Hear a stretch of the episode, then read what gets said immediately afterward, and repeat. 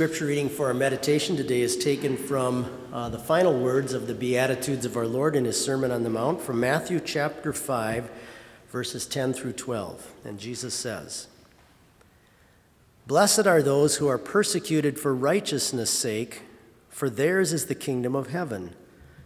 Blessed are you when they revile and persecute you and say all kinds of evil against you falsely for my sake. Rejoice and be exceedingly glad, for great is your reward in heaven, for so they persecuted the prophets who were before you. These are your words, Heavenly Father. They are your truth. We pray that you would now strengthen our faith through them. Amen.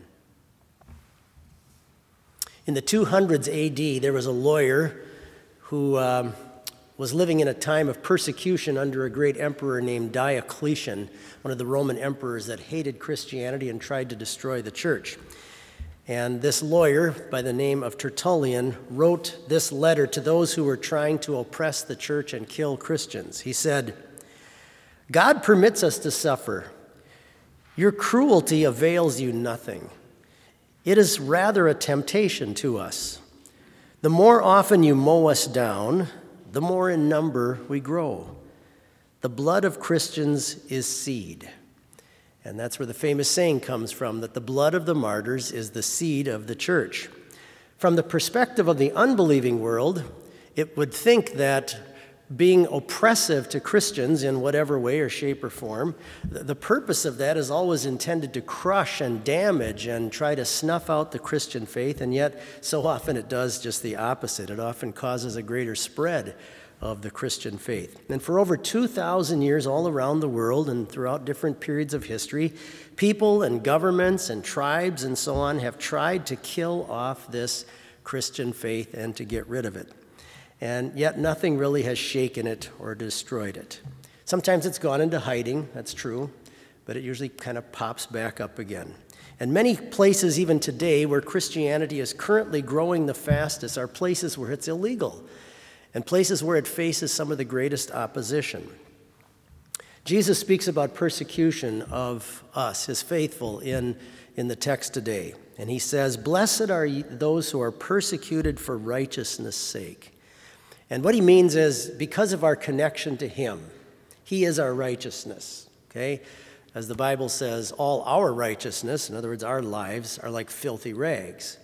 But Christ is our righteousness. He is the white gown that now covers us and dresses us and causes God to see us as holy saints.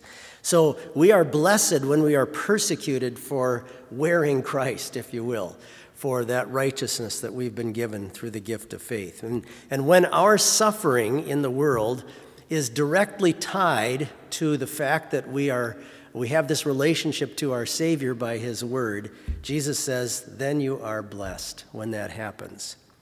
And we know then, He says, that we have the kingdom of heaven. He also says Blessed are you if people say all kinds of evil against you falsely for my sake. It's an interesting line. If people, if people say all kinds of evil against you as a Christian falsely for the sake of your faith belonging to Christ. Great example of that took place on this campus about 15 years ago.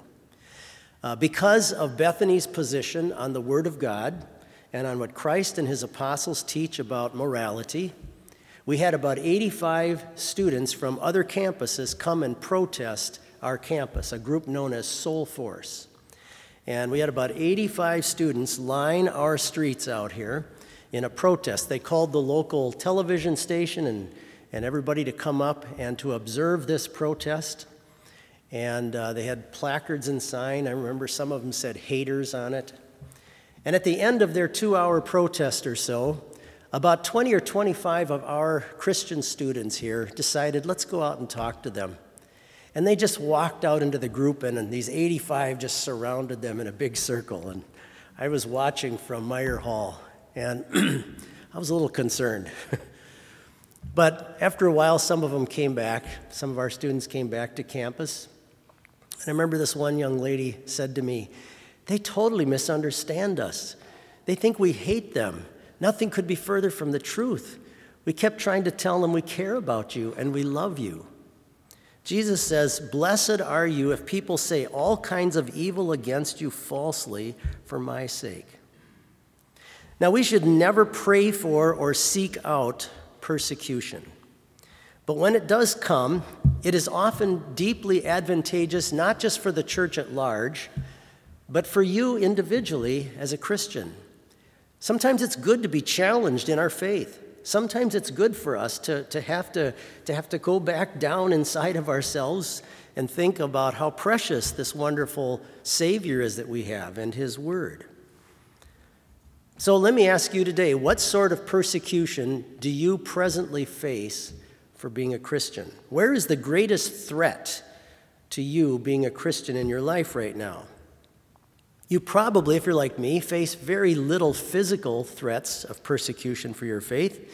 There's a little bit of pressure from the culture. We get called names, we get mocked, we get made fun of, and that's not easy.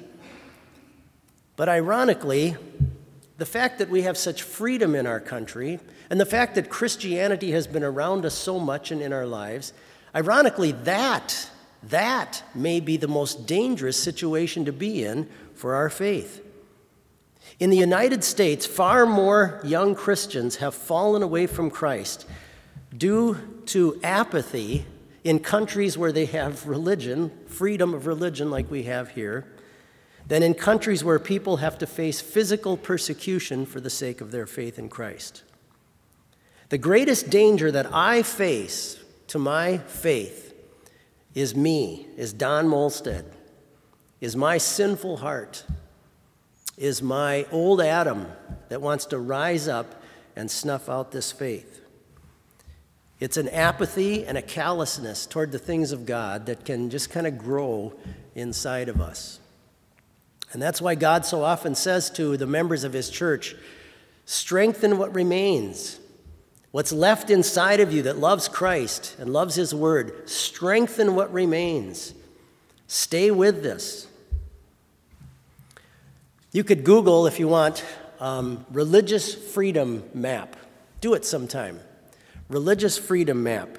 And you'll find this that the Christian based cultures, in other words, the cultures that have had Christianity rooted in them going back for hundreds of years, Christian based cultures are the places where there is the greatest religious freedom in the world.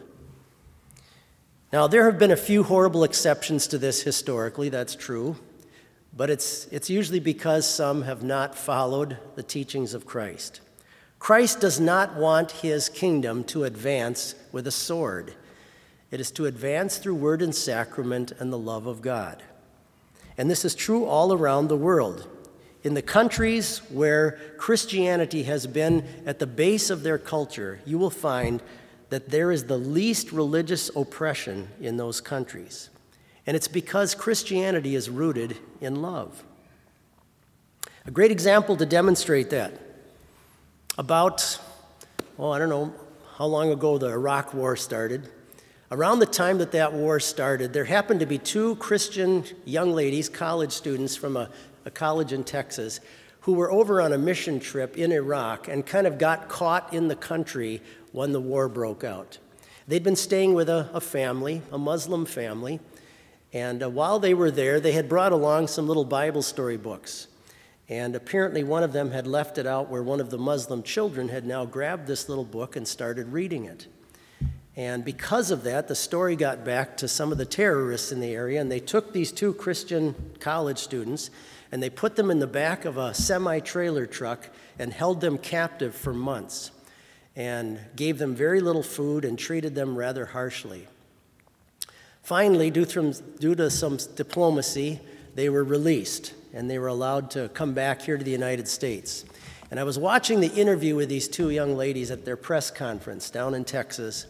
And what was really fascinating was the love that they had for the family and even the ones who had turned them in, and even their captors who had treated them so harshly. In fact, one of the longings in their heart was to go back and to tell them that they forgave them.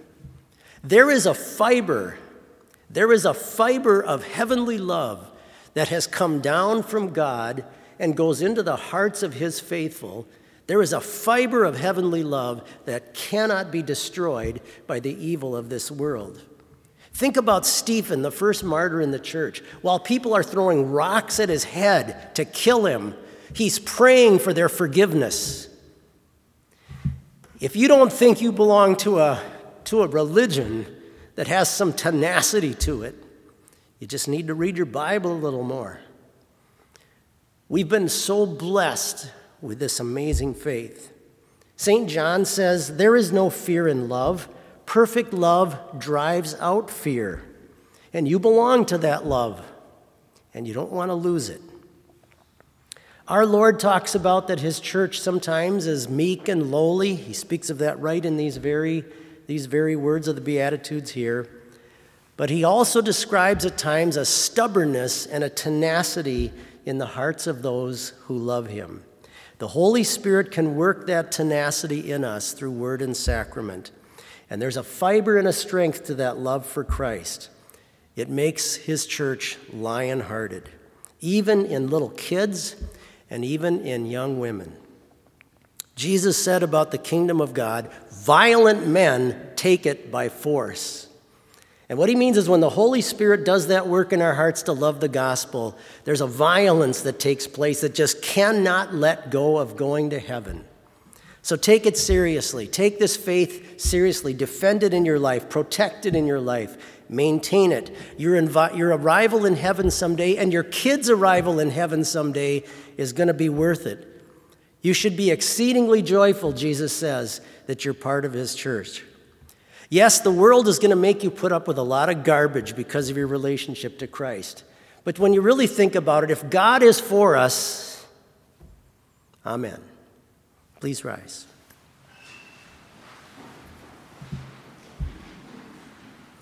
Lord God, our Heavenly Father, we thank and praise you for making us part of your holy Christian church through faith in our Savior.